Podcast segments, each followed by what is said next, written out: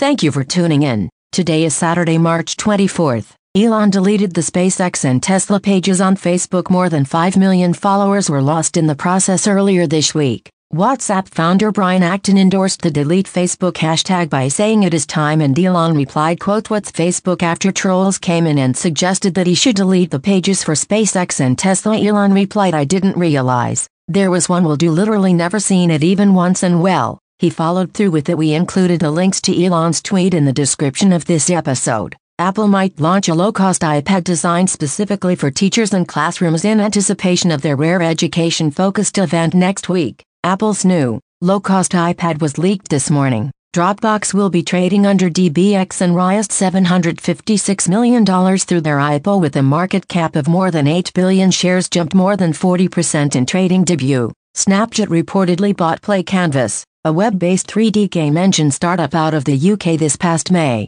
Business Insider reports PlayCanvas is a development tool focused on letting people easily design rich 3D environments. Samsung has responded to growing reports of Galaxy S9 and S9 phones with touchscreen problems. Android Police and PiunikaWeb point to a few threads on Reddit and Samsung's own support forums where owners have noted issues with their phones, registering touches where on the device they see this issue has buried and some said they were able to resolve it with a factory reset or turning up the sensitivity but most needed a new phone a Samsung spokesperson said to Engadget that we are looking into a limited number of reports of Galaxy S9-S9 touchscreen responsiveness issues, and encouraged any owners with problems to contact the company directly. And to close off this episode, in case you are not aware Ultra Music Festival will be streaming live over the weekend enjoy the festival from your favorite device via the live stream. Maybe in a few years we will have the Ultra Music Festival virtual reality experience who knows. Thank you for tuning in.